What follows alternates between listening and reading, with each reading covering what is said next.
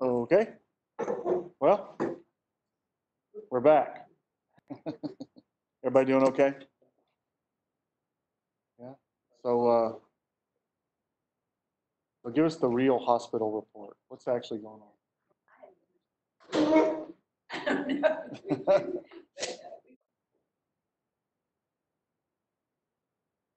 Are they always full or not? So it's,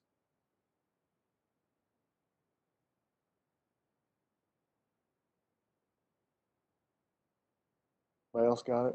Mike, you didn't get it, did you? What? COVID? I already know what that is.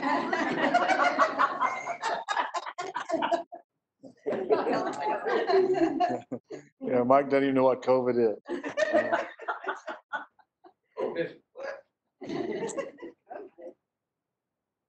He Mike's- had a corona last Yeah. And then he forgot about He's quit drinking all Corona beer, so he doesn't get the virus. Yeah, Mike told me he's not worried. He said if the good die young, he'll live forever. He didn't say that. You thought it, but you didn't say it. I had a professor who said that one time. Doc Hanna used to say. So, Anyway, well, um, how we doing? Um, we've been, uh, in the, the, you know, kind of trying to help you see the book of Judges, what's, how it's functioning. Um, if I can help students, people see how the book fits in, in a real general kind of a overview sense, then you don't get lost in the weeds. Um, trying to figure out, you know, what's going on here uh, in this specific instance. Um, but help you interpret how the, the story uh, kind of uh, uh, moves along. Let me see if I can pull some something up here. So um, I can't multitask, so stick with me. They changed all of our course numbers, so I've got all new files. Um,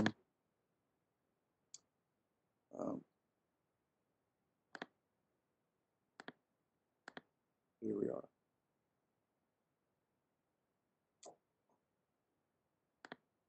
Not it. Here we go. All right. Um,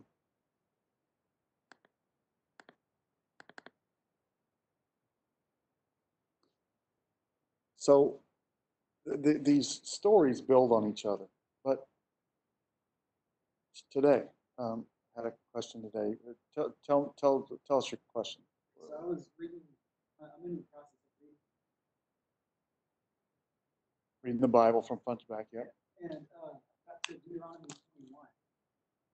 And um, talking about when you come across a corpse in the land, uh, you measure the number of steps from the city to where the then you sacrifice it after. And I was confused as to how does this process that you're doing, does that relate to Yeah. happened before? Okay, so for those of you online who- who uh, didn't hear that, so the question is Deuteronomy chapter 21. Uh, It's the instruction for Israel on what happens if they come across a dead body, basically, someone who's been slain, and what do you do with that, right?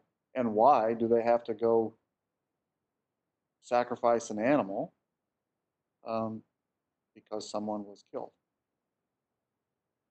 And so, um, what's going to happen in uh, in the book of Deuteronomy. So, so think about Deuteronomy. uh, The structure of Deuteronomy is a, a covenant. The Lord is making a covenant. Moses is explaining it to Israel. And there's parts to a covenant that Israel understood. Uh, there was a section where the history of the two parties entering into the covenant was kind of rehearsed. That's what happens in early in the, book of Genesis, uh, in, in Deuteronomy. Um, you know, so uh, this the form, kind of the form of the book of Deuteronomy, follows ancient Near Eastern treaties. two, two nations are making a treaty. One of them is more power than, powerful than the other. And so um, they call it a suzerain vassal treaty or a sovereign vassal treaty, something like that. Doesn't matter what they call it. But basically, it's this treaty, and they say, okay, here's kind of our history together. Okay. And here are the rules for how we're going to operate. Those were, that was the general stipulations section. And then the next section was, okay, let's detail this out so that we're clear, right? Uh, Legal jargon, right? Case law.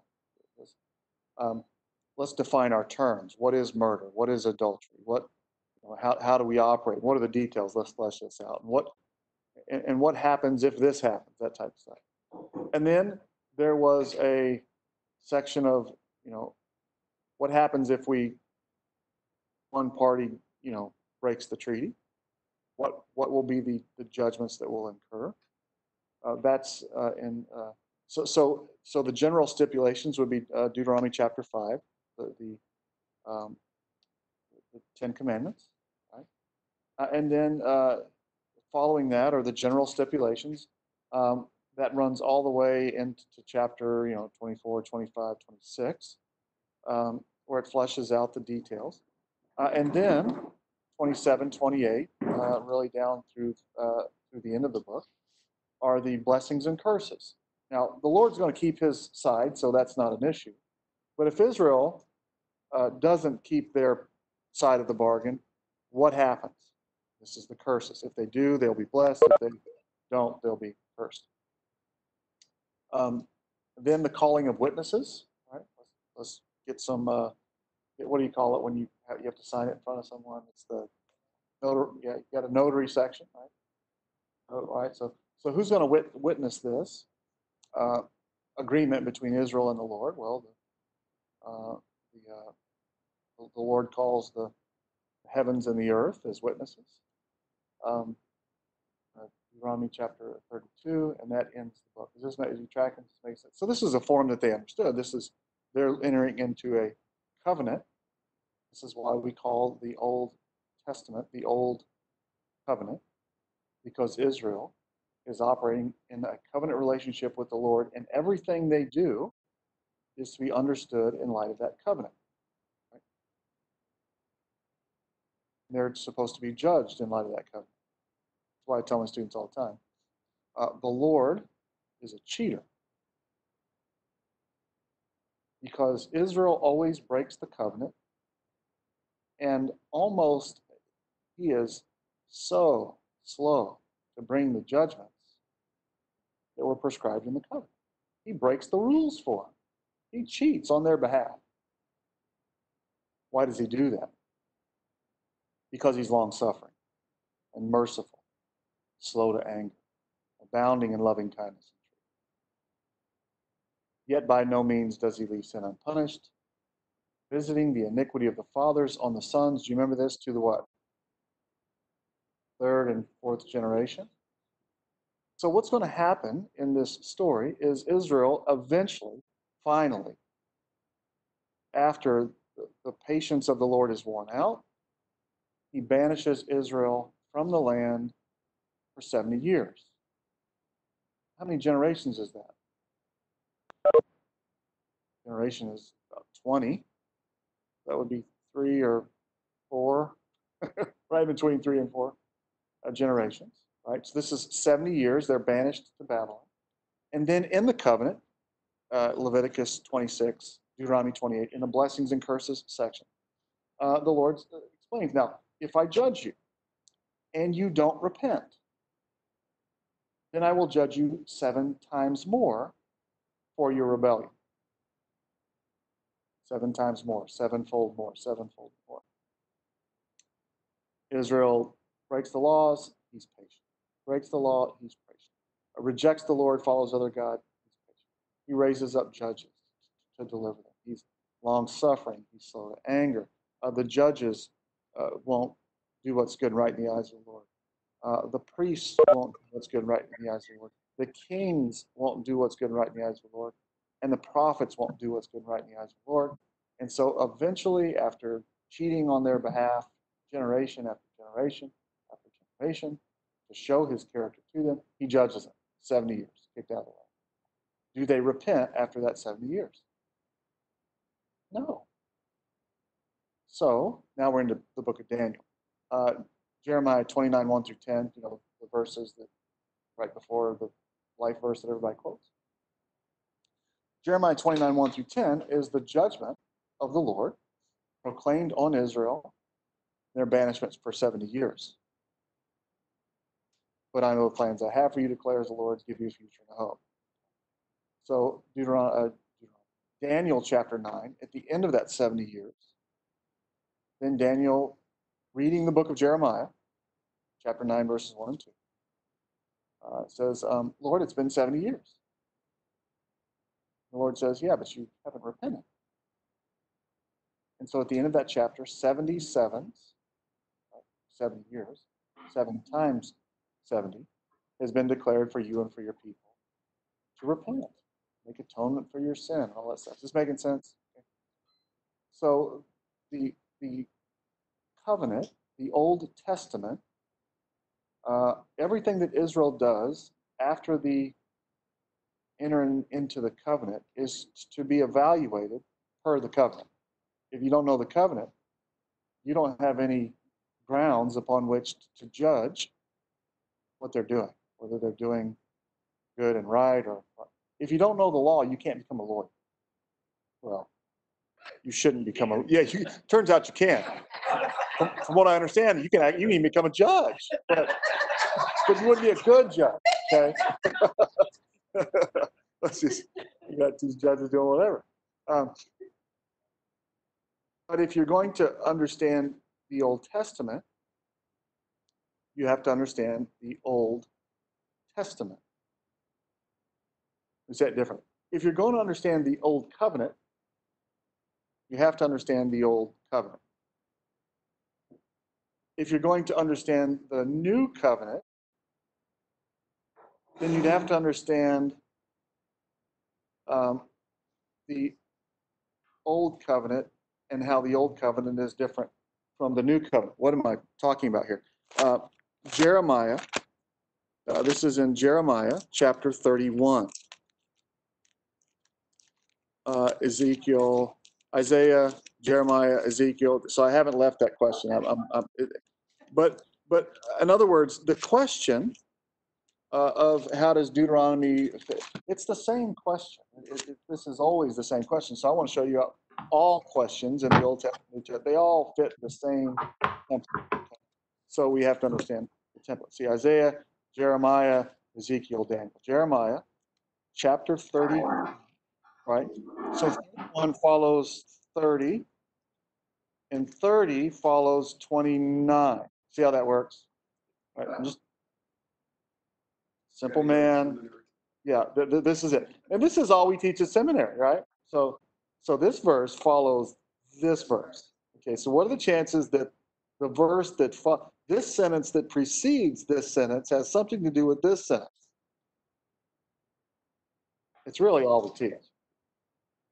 And we get a PhD for that, which is really funny. It's the biggest racket going, right? Uh, this is in Jeremiah chapter 31. Okay.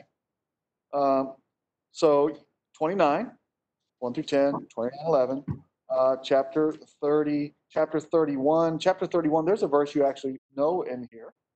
Uh, uh, Rachel weeping for her children. You remember this? Uh, this is in the Gospels. This is Jeremiah 31. Rachel weeping for her children, and and so the Lord is looking down upon this, and He's going to fix the problem. And so He It's says, 11 o'clock. uh, then in uh, verse 31 Behold, the days are coming, declares the Lord, when I will make a new covenant with the house of Israel and with the house of Judah. Not like the covenant which I made with their fathers in the day that I took them by the hand to bring them out of the land of Egypt. I covenant which they broke, although I was a husband to them. Everybody tracking so far? The covenant, not like the covenant which I made with their fathers. Who's that? Who are the fathers? Abraham, Isaac, Jacob, and then ultimately Moses. Um, they broke it. I brought them out of the land of Egypt. Um, But this is the covenant that I will make with them, with the house of Israel after those days. After what days?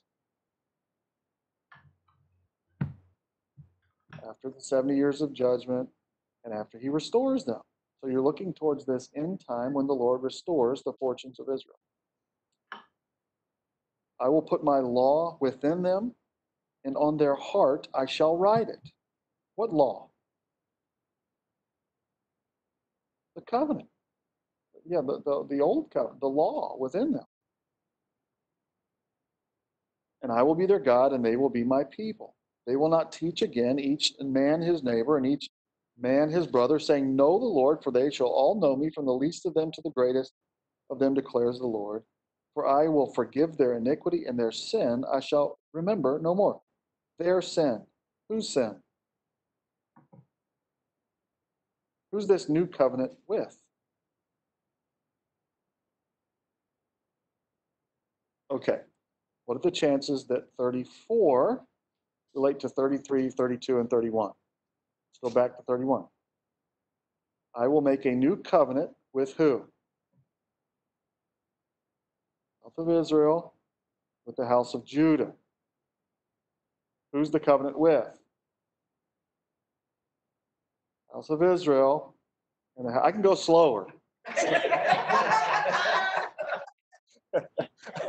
or someone say, I can explain it to you, but I can't understand it for you. You're going to have to work with me a little bit. The house of Judah, there's a certain time period of people in those houses? Uh, Why, did- why is it necessary to have a new covenant? God's like- why would-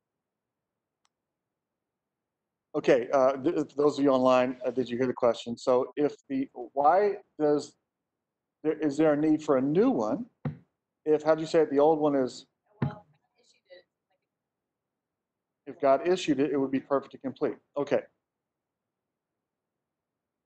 Is God perfect and complete? Yes. Is he the issuer of it? Yes. Is the problem with God? No. What's the problem with? What, what's, what's the problem? No, it's the problem with Israel, not the problem with us yet. By this time, the Gentile ship has sailed. Okay. When does the Gentile ship sail, so to speak, in the Bible? When are they a lost cause? Uh, day uh, eight. Rested, then Cain killed Abel. Okay, nine months in there, know, maybe Cain killed Abel. Right? Um, and Abel uh, is replaced by Seth, and uh, and Adam had other sons and daughters who were not made in the image and likeness of Adam. You track with me that this is in uh, in Genesis chapter five, right? God made im- uh, Adam in his image according to his likeness, and Adam lived for this number of years, and he had a son in his own image according to his likeness, and had other sons and daughters. Uh, we, th- these are the Roys, the rest of y'all's, or the all you others, right? Uh, uh, the AYOs, you know, all you others. okay? Uh, and then Seth had, you know, Enosh, and Enosh had, and Seth had other sons and daughters. But Enosh uh, called, the men began to call upon the name of the Lord. He began to call upon the name of the Lord. And Enoch walked with God, but they had other sons and daughters. And so you're tracking, this genealogy is tracking down to Abraham. And the Lord's going to bring, eh, turn Abraham, a pagan, Abram, a pagan from Haran, Terah served the moon, moon god, uh, and bring him to faith in the coming Messiah. And he would be the carrier of the promise. This was the covenant that God made to Abraham and to Isaac and to Jacob. So the covenant didn't begin with Moses. It was consummate. It was it was signed, but the Lord had already made a promise with Abraham that he was going to do this. Um, Abraham in chapter 15 of Genesis, Abraham says, How will I know that you're going to do this? And so the Lord makes a sacrifice, makes a covenant right there with, with Abraham. 400 years, you'll be dead and long gone, but I'm going to visit my people again. I'll bring them out of Egypt, I will um, lead them into the land which I promised to you, Abraham, to Isaac, and uh, to Jacob. Uh, and this is the covenant which they broke. What's the problem with? So, so the Gentiles, they were a lost cause almost from the get from the get, unless God intervened. Um, what was the problem with Israel? Don't uh, don't think about your theology. Think about the, the, the story. What? How does? What, what's the language that describes Israel all the time? Stiff-necked, rebellious people, sons in whom there is no faithfulness. Right? Uh, they have a what? A bad heart, a hard heart. What do they need? They need a new heart. Okay?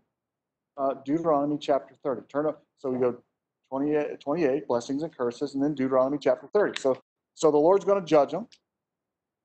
Deuteronomy 28. Uh, then Deuteronomy chapter 30. He says, All right, so it shall be when all these things have come upon you, the blessing and the curse. Okay, what, what's he talking about, the blessing and the curse? Chapter 28 All the blessings and all the curses come upon you, which I have set before you, and you call them to mind in the, the nations where the Lord your God has banished you. What does that mean? Moses has already told them, I'm going to kick you out of the land. You will rebel against me. And eventually, I'm going to throw you out of the land. I'm going to diaspora you, diaspora you among the Gentiles. Okay. This is back in uh, chapter 28 in the curses section, verse 64. Moreover, the Lord will scatter you among the peoples from one end of the earth to the other end of the earth. And there you'll serve other gods, gods of wood and stone, uh, and you'll find no rest for the sole of your foot, no resting place. Uh, I will make you perish, as before I made you prosper. Now I will make you perish. I will put. Uh, go back to verse forty-nine. I'll bring a nation upon you from afar, from one end of the earth to the other. Um, um, uh, verse 47 because you did not serve the Lord, therefore you shall serve your enemies, whom the Lord will send uh, upon you in hunger, in thirst, in nakedness, in lack of things, and he will put an iron yoke upon your neck until he has destroyed you. Okay, what is the iron yoke that he's going to put on their neck? This is not hard to interpret. You just sound out the big words, and it's the nations. He's going to send the nations. They're going to come, right? They're going to judge. They're going to be the Lord's instrument of judgment upon Israel to get Israel to do what? Returns to the Lord. And when they return to the Lord, he will restore them from captivity. The word there is turn or repent. Okay. Book of Judges. What does Israel do? They go serve other gods. Okay. So, per the covenant, what's the Lord going to do? He's going to bring the nations upon them. He's going to bring the foreign nations upon them, and they're, they're going to, he's going to subjugate them. Uh, they're going to repent. The Lord's going to relent. He's going to raise up a deliverer who will judge that nation and restore Israel. Happens again and again and again and again, all through the book of Judges. Ultimately, the Lord's going to grow tiresome of this, and he's going to kick them out of the land. And so this is what's being talked about in Deuteronomy chapter 30. So come about when all these things have come upon you, the blessing and the curse, and you call them to mind in the nations where the Lord your God has banished you. Who's the you? Israel. Good. You're not here. You're not in this Old Testament. Right? Um, and you return to the Lord your God and obey him with all of your heart and with all of your soul. Remember back in Deuteronomy chapter 6, these words which I am commanding you today shall be on your heart. You shall speak of them. That which fills the heart comes out of the mouth, so you shall speak of them as you go along the way. Um, with all your heart and with all your soul, according to all that I command you today, you and your sons, then the Lord your God will, literally, it's return you. You return to the Lord, Return to the Lord from what? What are they going to do? From following other gods. They're going to go follow the gods of the nations, right? Um, go back to um, uh, Deuteronomy chapter uh, 6, right? Right after, Hear, O Israel, the Lord is our God, the Lord alone. Okay. See, I can't explain Deuteronomy 30 until I explain 29. I can't explain 29 until I explain 28. And you see, it just keeps keeps going, right?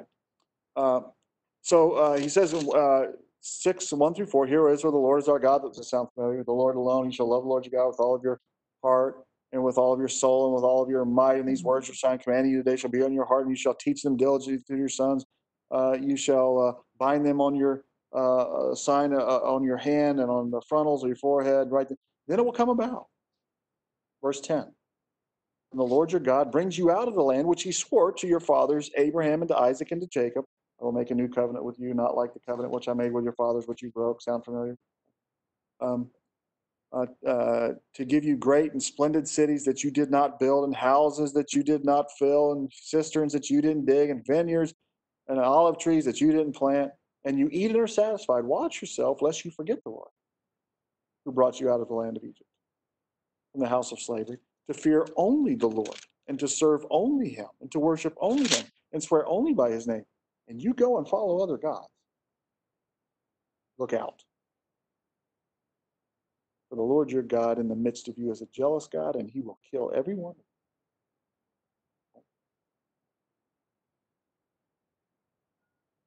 Otherwise, the anger of the Lord your God will be kindled against you, and he will wipe you off the face of the earth.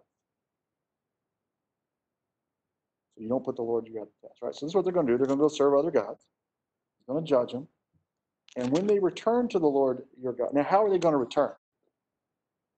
The judgments in the curses are there to bring them to repentance. Are you with me? What were the judgments? They were war, famine, and death. When does Israel ultimately return to the Lord? Book of Revelation. In the Great Tribulation. In the 70th week, right? They were judged for 70 years. They didn't repent. So now 77s. In that last seven year period, the Lord is going to turn his focus to them and get them to repent. How? Uh, he's going to bring war upon them, famine, and death. Deuteronomy, uh, Deuteronomy uh, Revelation chapter 6, verses uh, seals 2 and 3 and 4. War and famine and death to get them to repent. So he's going to get them to return to the Lord. When you return to the Lord, I will return you to the land. I will have compassion upon you. I will gather you from the peoples, from all the peoples where the Lord your God has scattered you. That word scattered, diaspora, scattered, right? This is the New Testament. This is James. James writes to the 12 tribes scattered. Greetings. Okay. Are we there yet? We're not there yet. Why? Because Israel still scattered? They're believers. Some of them are believers, but they're still scattered. They've not been. Uh, so all the all, all of Israel is not back in Israel. They're still scattered. So is this making sense? Uh, First Peter. Peter writes to the uh, Jewish believers who have been scattered throughout Bithynia and, and, Asia and all this. Right. If your outcasts are at the end of the earth, from there the Lord your God will bring you back uh, he will bring you into the land which your fathers possessed, and you will possess it. Will prosper you more than your fathers. This is a promise. I'll bring them back. Moreover, the Lord your God will circumcise your heart and the heart of your descendants to love the Lord your God with all your heart and with all your soul in order that you may live. Okay? So the problem is not with the Lord. The problem is not with the covenant. The problem is not with the law. The law is not bad. The law is perfect. Psalm 19, David says, restores the soul, is light to the eye. It's more precious than gold, sweeter than honey. Problem's not with the law. Problem's not with God. Problem is with Israel, with their heart. So they need a what? A new heart. I will give you a new heart. The Lord will give you a new heart circumcise your heart uh, and the heart of your descendants to love the Lord your God with all of your heart and with all of your soul. Uh, and uh, if you obey the Lord, you keep it, you know, if, and they said, look, this is not too hard. But Israel, stiff necked, rebellious, hard hearted, they're not going to do it. So the Lord's going to have to fix their heart. So he says, kicks them out of the land. 70 years. They don't repent. 77. We're not there yet. Uh, so in chapter uh, 31, he says, Look, uh, the days are coming, declares the Lord, and I will make a new covenant with the house of Israel and with the house of Judah, not like the covenant which I made with their fathers, which they broke. I brought them out of Egypt. But this is what I'll do. Okay, so back to Deuteronomy, or back to, uh, to Jeremiah, chapter 31. Do you see how what the, the problem is? We say, yeah, yeah, yeah, blah, blah, blah. How does this apply to me? How does it? Well, just hold your horses. Okay. We're still dealing, we're still in the old covenant, dealing with old covenant people. Right? Well, when do we get to the Gentiles? It'll be a while. um, the Gentiles are already over there serving Satan. The problem in the Old Testament is Israel over there and serving Satan uh, as well. But this is the covenant that I will make with the house of Israel after those days, 31, 33. I will put my law within them, and on their heart I will write it, and I will be their God, and they shall be my people. Now, this goes back to Deuteronomy chapter 32, Hosea chapter 6. They shall not teach again, brother teaching brother, saying, Know the Lord, for they will all know me, the least to the greatest. And I will forgive their iniquity, and their sin I will remember no more. Okay? So, uh, the Lord's going to fix this through a new covenant. Does that make sense? It's all building. The story's just developing and uh, and building along. Uh, how you are to so so when we're in Judges, when we're in Deuteronomy, when we're in the Old Covenant, uh, you're watching Israel. The Gentiles are already a lost cause. You're watching Israel go down in flames, so to speak. Right? And you're watching this contrast between the Lord. You're learning. How compassionate is he? How merciful is he? How slow to anger is he? Right? How loyal is his love towards Israel? Does that make sense? This is the phone. This is his character. This is just how he works. And so, uh, so uh, you're, you're going to watch. God, do you see me cleaning up? Why- Why are you messing up? You're, you're- you're, you're, watching this, you're learning about the character of the Lord, and you're learning about the character of Israel. Now, what are the character of the Gentiles like? They're, they were hopeless a long time ago. The new covenant is when the Lord fulfills his promises to Israel. Exactly. He's promising it in Jeremiah. He's promising it in Jeremiah. But it hasn't happened yet. Has it? Has the new covenant been fulfilled today? No. What does fulfilled mean? Completed. Right? It was a promise, right? The Lord made a promise to these people. Has he kept it yet? Nope. Will he keep it? Yes, he will. Okay. Now, what happens in the meantime? So let's let's let's put the Gentiles in here, and then let's go back to uh, Teresa's question. All right. In Deuteronomy chapter 32. So remember, the whole pro- the problem from this whole Bible, all creation begins when? What's the what's the problem? When does it begin? At the fall. At the fall. And what was the problem? The problem was Adam and Eve said, We ain't doing what you say. We're going to be our own boss. Um, we're not going to deny ourselves, and we're not going to follow you.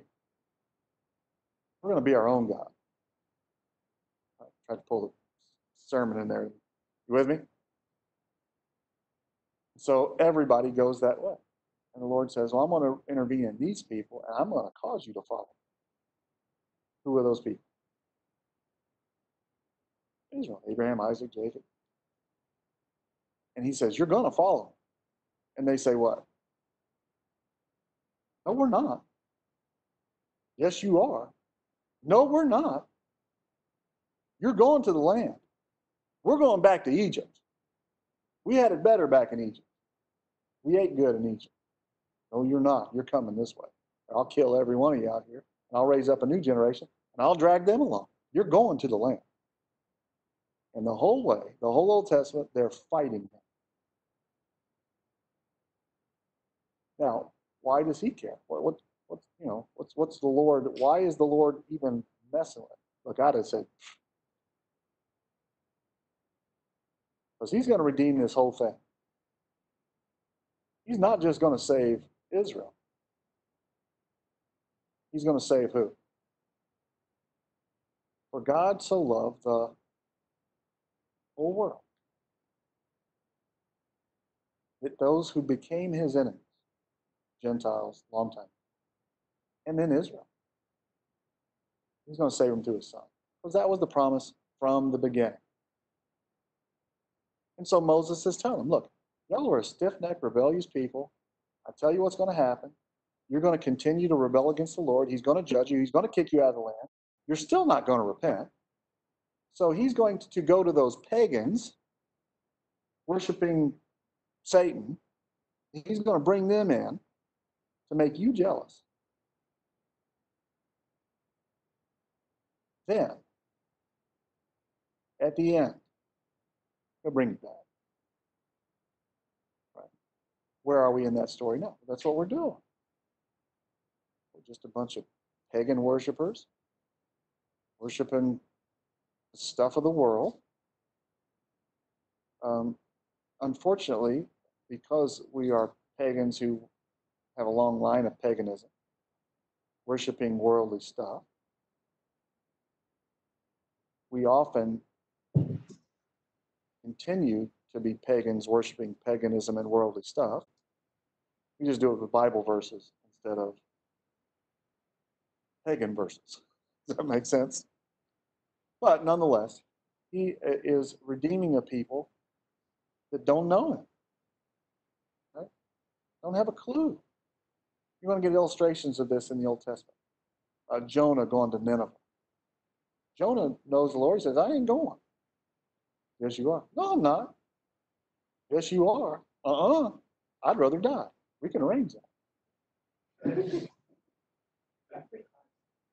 You're still going. I'll kill you dead, put you in a belly of a fish, and you're still going. you can't make me like it. We'll see. so at the end of the story, Jonah's saying, You know what? You make me sick. Lord, Lord, you make me sick. Ninevites, you would care for the Ninevites. Lord says, I find it interesting that you um, you like it when I have compassion on you, when I'm merciful towards you. But When I'm merciful towards them, you don't like it. Why should I not be merciful towards them when I've never revealed myself to them? They don't know their right from their left, the good, you know. I'm merc- but you know better. This is in the process. We're in the process of the Lord taking the gospel to people who don't know any better. They don't know anything, right? It doesn't surprise me when people who are pagans, who've been pagans their whole life, are saved and they don't know the Bible. Well, duh. Then they're told, well, read the Gospel of John. I don't know how on earth you make any sense out of any of this stuff. Right? So you're just over there going, I sir, I, I love Jesus. Why? I have no idea. Because I don't know. Somebody shared the gospel with me, and I believed it. It seems to make sense. You have no idea what you're doing, right? which is ridiculous.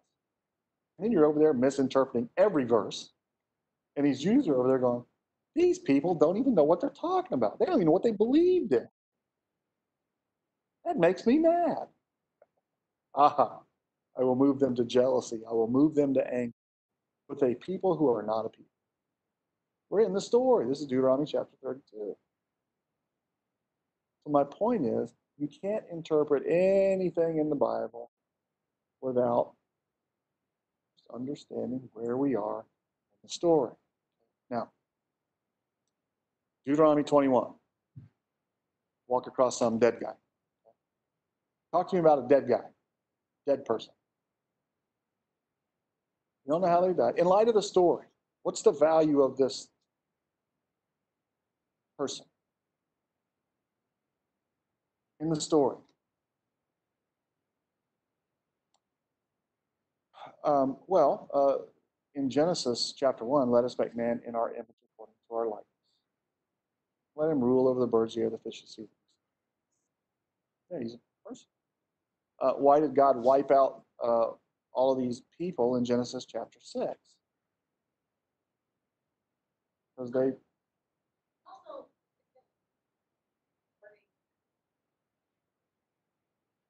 Well, in, the innocent, uh, so that, well, so you will be uh, innocent as well, right? In other words, you got a stain on your, uh, you know, these, these people. Like if you look down there at the very end of, of the chapter, right?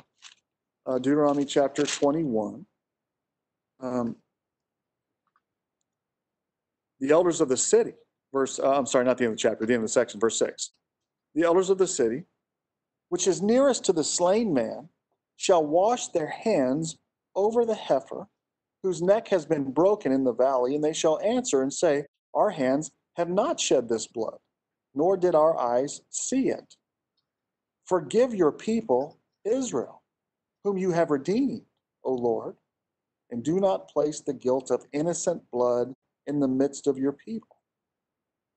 And the blood guiltness uh, shall be forgiven them. Forgiven who? People in the town. So you shall remove guilt from innocent blood uh, uh, of innocent blood in your midst when you do what is right in the eyes of the Lord. What is all this killing an animal for a slain innocent person? This goes back to the end of the flood. Remember this? If a man sheds another man's blood, by uh, man shall his blood be shed. Um, somebody kills somebody, there's payment to them. Um, all the way back in Genesis chapter 3, when uh, they reject the Lord, and the penalty was death. In the day that you eat it, you will surely die. Did Adam and Eve die that day? They did not. Did something die that day? Something did die. The innocent animal died in their place. So a man's blood, blood has been shed. Without uh, bloodshed, there is no remission for sin. Has a wrong occurred? Yes, a man has been slain. Is, is there, you don't know who did it, right? Uh, it says, um, um, uh,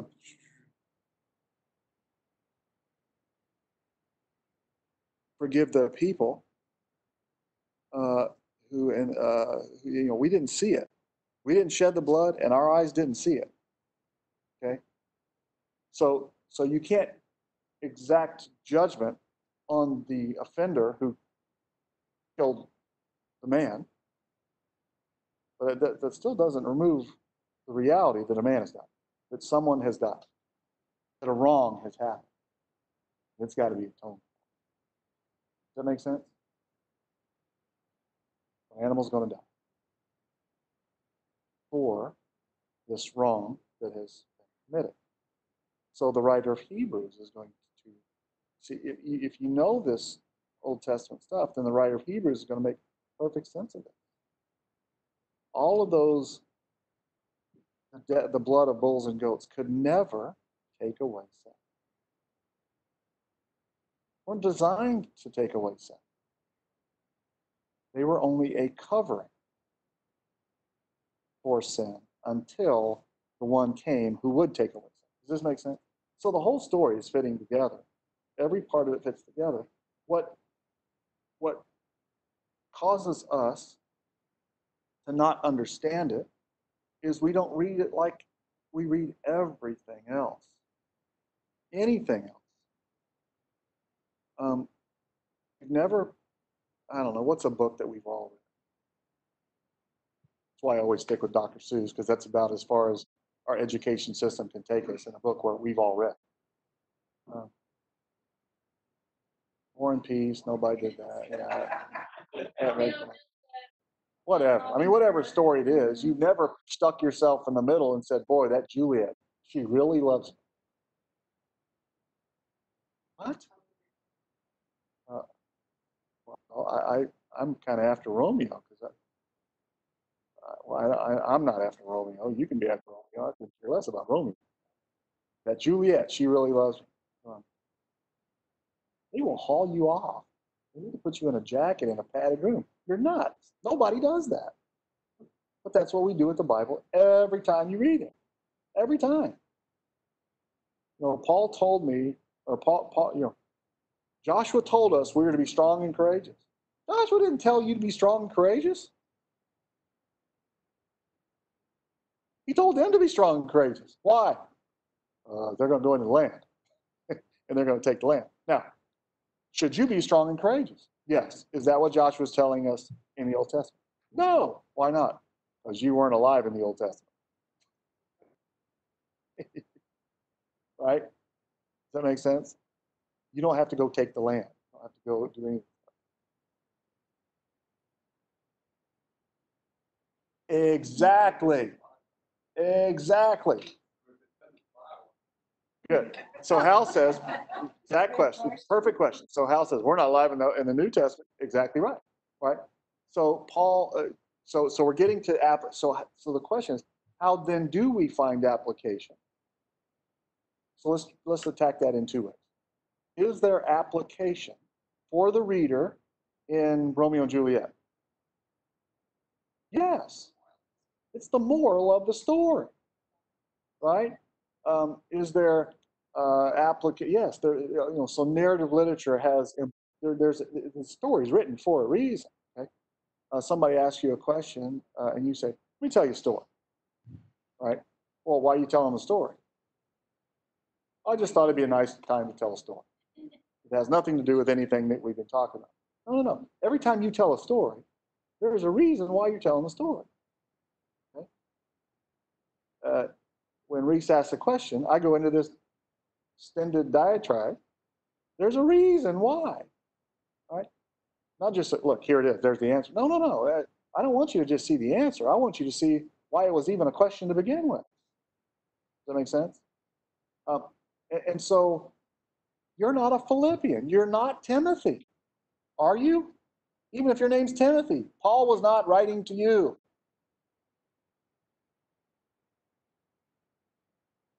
You're not trying to find Paul's cloak and parchments to get him to him before winter while he's still in prison and praying for his buddies and bringing Luke with him. You're, you're not doing that. Why not? Because I'm not crazy. Preach the word. Is that for you? No. Do the work of evangelist. Is that for you? No. Why not? Because it was all written to Timothy. Okay? Paul wrote to Timothy. So what Paul says, so the question is not what did Paul say to Timothy? The question is why did Paul say what Paul said to Timothy? And why does Paul say what Paul says to the Philippians, to the Ephesians, to the Colossians, to the Romans? Uh, why does James say to these 12 tribes dispersed greetings, consider it all joy? Because what's happening in the story, God's plan and program for the story, and at this time the church has been established. Now, are you a member of the church? Are you a member of the body of Christ? Yes. Does every member have the same function in the body? No. How do you know that? You didn't get that from reading First or Second Timothy. Maybe First Timothy, not Second. You got that from reading Ephesians and Romans and Corinthians, where Paul uses this analogy of a body and there are individual members. So Paul writes to Timothy, who is the pastor in Ephesus, with me? He says, do the work of evangelist. Fulfill your ministry. Preach the word. He writes in his letter to the Ephesians, church that Timothy's pastor, God gave some as apostles, some as prophets, and some as pastors, and some as teachers, and some as evangelists. The purpose of why he says that in Ephesians is because he's explaining how God is working in the body through the ministry of the Spirit. In other words, how does the Spirit actually function in the body? Not what we do. We make stuff up and say, the Lord's lead me to become a rock star lead guitarist for Van Halen, whatever. Stuff up.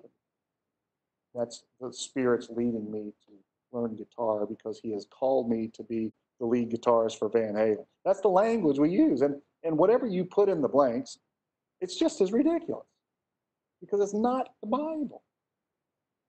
How is the Spirit actually functioning in the body? The Spirit works in the body of which you are a member.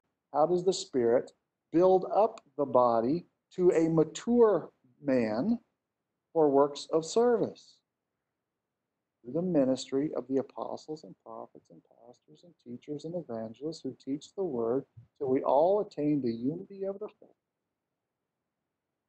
a mature man. So these specific gifts, these specific um, uh, roles in the body have a specific purpose in Ephesians. But he also writes Corinthians. And he explains in Corinthians, same issue, same problem.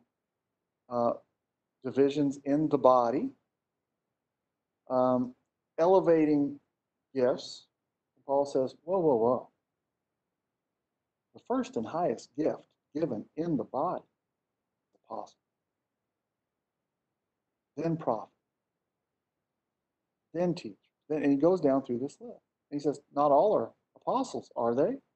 Answer No. Even the structure, the, the Greek syntax, the way that that Greek sentence is structured, the answer is uh, All are not prophets, are they? No. All are not prophets, are they? No. All are not teachers? No. Well, all are not evangelists, are they?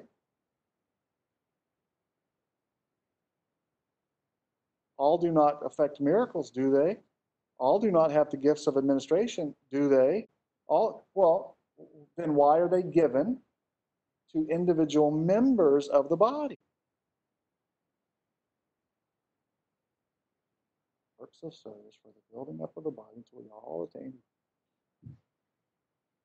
So I can't look at an individual verse written to an individual person um, and say that applies to me directly. Paul tells Titus, appoint elders. Okay, who among us gets to gallivant the countryside and appoint elders, whoever we please? Uh, nobody. Why not? Because you're not Titus. Should the church appoint elders? Yes. How should the church? In the same way that Paul told Titus to appoint elders. The same thing that Titus and Timothy were to be looking for. Same thing we're looking for. Why? Because we're still in the process of building up of the body for works of service. This making sense, right? And so we don't get directed. So what happens actually is you intuitively know what you're supposed to be doing. At least on the far ends of the spectrum. Are you with me? Nobody's go, going to visit Paul in prison. Nobody is trying to bring Jesus a donkey. Right? Uh, nobody is, um, you know, greeting the list of people. You're running around trying to find someone whose name is, you know, Alexander the coppersmith, so that you can be aware of him. Look out for that guy. Anyone named Alexander who is a coppersmith is not to be trusted. no, no, no, no, no, no. Right?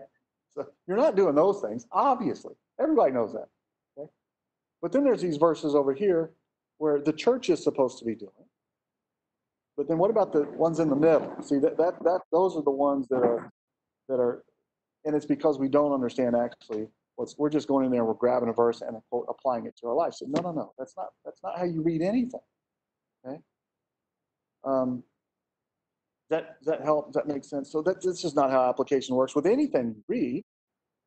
Um, now, if it was written directly to you, say you were Timothy, you're the Timothy that Paul wrote to.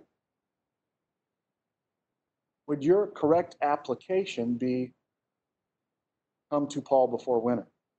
Yes. Should you bring his cloak and parchments? Yes. Should you bring Luke with you? Yes. should, should you do the work of an evangelist? Yes. Should you repent? Yes. Should you um, not be timid or shy? Uh, should you not be uh, ashamed of Paul or of his imprisonment? Yes. Is, that, is this making sense? Now, application. Should we be ashamed of the gospel? No. If Paul is telling them, everyone who lives godly in Christ Jesus will be persecuted, and you find it in every letter, in every story, from the fall until the return. Should you be shocked if you suffer? Right? Do you see? And so we're not uh, we're not uh, going to Jerusalem trying to, find um, a place to sacrifice. Why not? Why would we? We're not in the Old Testament. We're not Israelites in the Old Testament under the covenant. Um, uh, is this is, is this making sense to you? All right. So do you see how application works? We don't apply the verse. Uh, the verses, the letters, the stories that are told tell us about God, His plan, and where this thing's going. And so we gather information per the story, Old Testament, Gospels, Acts, Revelation, and the epistles, the letters that the, the apostles wrote to people at that time explaining. Now, look, this is what just happened.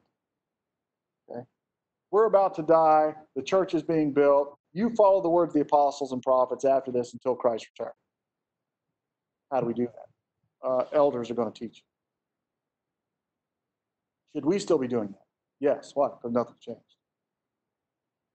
So we can go in there, and this is how we find application because we understand the store. We understand where we are in the store. None of these books were written to us, they were all written before. But what's found in those books tells us what is going to happen at this time and what is to come. So that we're know, so that we're not led astray. So we can take information that Paul wrote to Timothy or Philemon or Titus or the Ephesians or Philippians, Colossians, and we can say, you know, that's true for them. It's also true for us now. Why? Nothing's changed. We're still in this thing called the church, in between Christ's death, burial, and resurrection, as we await his return. Understanding God's plan uh, and purposes, where this thing's headed, so we live according. Does that make sense? So that's how uh, application works. And so you've got to, if you want to read it to understand it, um, first, and then apply it, you have to read it like you read anything else. This is how the church has read the scriptures for 1900 plus years. In the last 100 or so years, 100, say 150 years, uh, increasingly, um, knowledge of the scriptures has plummeted. Plummeted. Knowing the story of the Bible plummeted. And so now, uh, this is individual standalone sentences to be applied to your life as you see fit, regardless of context. All right. So uh, I don't know. Give me a, something that's going on. Uh, hospitals are being filled with COVID-19 patients. Okay, so I'm, I'm gonna just go. Now I've got some view of how that's supposed to go. So um, uh, let's see. So uh, therefore, O harlot, hear the word of the Lord. This is Ezekiel 16, just random place. Uh, Thus says the Lord God, because your lewdness was poured out, and uh, your nakedness uncovered through your harlotries with your lovers, with all of your detestable idols, because of the blood of your sons, uh, which you gave to idols. Therefore, I will gather your lovers, with whom I with whom you took pleasure, even those who and I and I'll and I will judge you. Verse 30. See, this is just the judgment of God.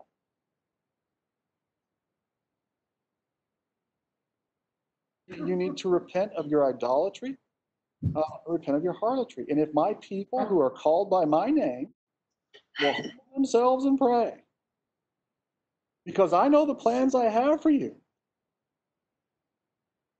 And if you repent, then uh, uh, you can do all things with who strengthens you, if you are strong and courageous. For who knows, such a time as this, right? And we just line up these verses one after another after another and stick them into our context, and it just comes, it's just stupidity. But this is what Bible study has turned into just a collection of life verses devoid of context to make me feel better about myself. Now, when an author actually tells a, a, reader, for y'all have been called for this purpose. Never heard of that verse. Why not? Because it doesn't promise me the stuff I want. Right? So this is what we degraded, uh, degraded, uh, integrated into. We we disintegrated into just this mess, and then we sit around and we say, "Now, what does this verse mean to you?" Oh, I think it means flowers and cupcakes and Twinkies, and life's going to be great. Well, excuse me, what you don't like that? Flowers and cupcakes and Twinkies, and life's going to be great. You say, "Well, excuse me, but I have cancer." Well, it's because you don't have enough faith, and you must have unconfessed sin in you. Said Job's friends. Right? To Job, who was chosen specifically because he was more righteous than any of them, a blameless man in his day. Right? And so it's just paganism. If you serve God, he will give you stuff. That's paganism. Christian verses, right?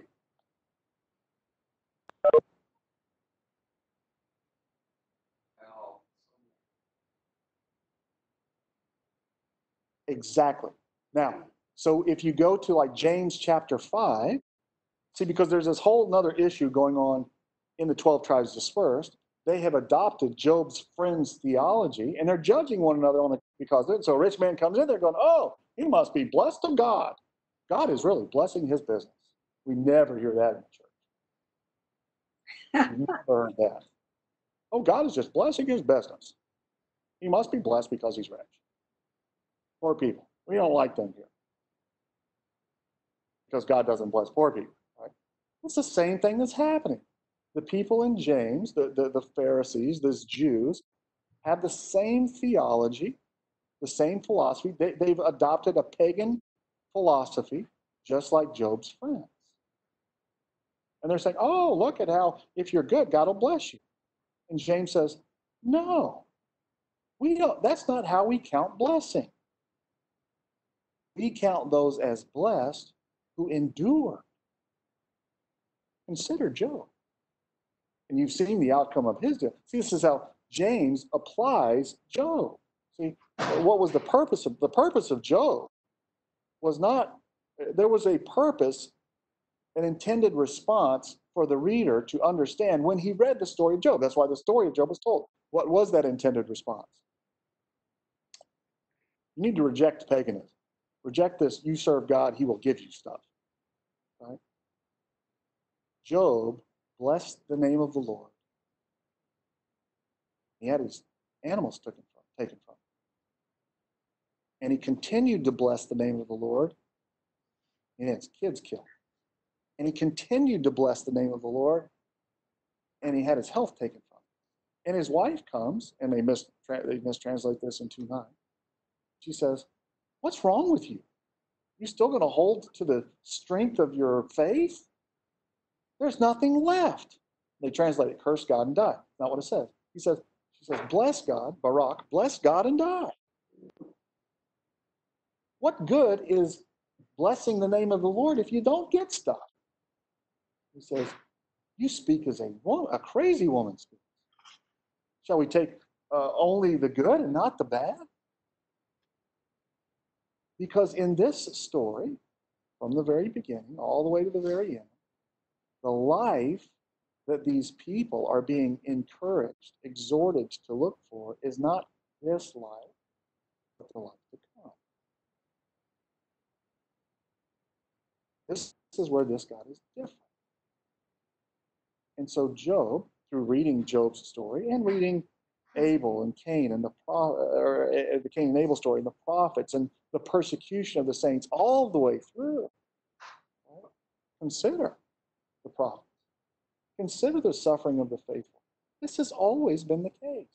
And God uses that suffering to perfect your faith. So consider it joy, my brethren, when you encounter various trials, knowing that the refining of your faith so, as a result, it works for endurance. Let endurance have its perfect work, that you would be perfect and complete, lacking nothing. See, because we count those as blessed who endure. Are they blessed? Because their faith was their faith was perfect.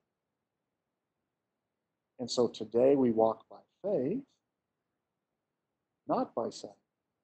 But your faith will be rewarded. Hope your hope will grow. Is that just the testimony of Paul? No. testimony of James, the testimony of Peter, it's the testimony of Jesus. Blessed are those who hunger and thirst for righteousness, for they will inherit the land. When? Uh, it's Paul's exhortation uh, to, to Timothy. It's what you're supposed to learn from Job's. So does, does that still apply to you? Of course. Why? Because it applies to every person, every place, and every time. From the beginning till the end, till the return of Christ. So where's your hope? Now, do each of us have a different function in the body? Yes. So Paul wouldn't tell me uh, to uh, do the work of evangelist. He would tell me, you better teach truth. Say, you probably need to pay attention to James's words. But not many of you become teachers, my brother. Know that you are, knowing you will incur a stricter judgment. Now, what would he say to a wife? Do you have a job, a role, a position? Yes. He'd say, fulfill your ministry. What is your ministry? As a mother, as a wife, as a judge, as a whatever Mike does. What do you do? As a rock star, lead guitarist for Van Halen. There's. Whatever it is, you fulfill your ministry as you fit. Does that make this making sense? So I read the encouragement of Paul to Timothy and how Paul encourages Timothy and why Paul encourages Timothy and what to expect and say, I, am not any different. I can expect this. Is that making sense? So we're, we're figuring out how, apply, but, but before we get to application, we got to begin with understanding. Understanding is just reading what this story about them then and there uh, had to say so that we can recognize where we are and how, how it all fits. Make sense? When the New Testament authors use the Old Testament stories, this is what they're Right? So you'll see this repeated. Anyway, we're out of time. Good question. Hopefully this is helping you uh, as you understand the book. Um, if we can fix our global understanding, all the parts will start to make sense. Right? If we jump into the, the minutia, and you say, well, let's interpret Judges 11. I say, well, you got to do Judges 10. What about Judges 10? Let's do Judges 9. Build the big picture. Lord, thanks for our time. For Elijah and his words uh, this morning, his ministry, thank you for that. Lift up uh, Preacher and uh, Leslie to as they are in, uh, in Montana. give them a time of restoration pray for our what's going on in our country and around the world with this COVID 19 stuff. Uh, give us wisdom uh, in the church on how we are to live well. Lord, strengthen us. We thank you uh, that you love us, that you sent your son for us. And so it's in his name we pray. Amen. Thank you, That's it. Dave. Thanks, guys. Thank you. Dave.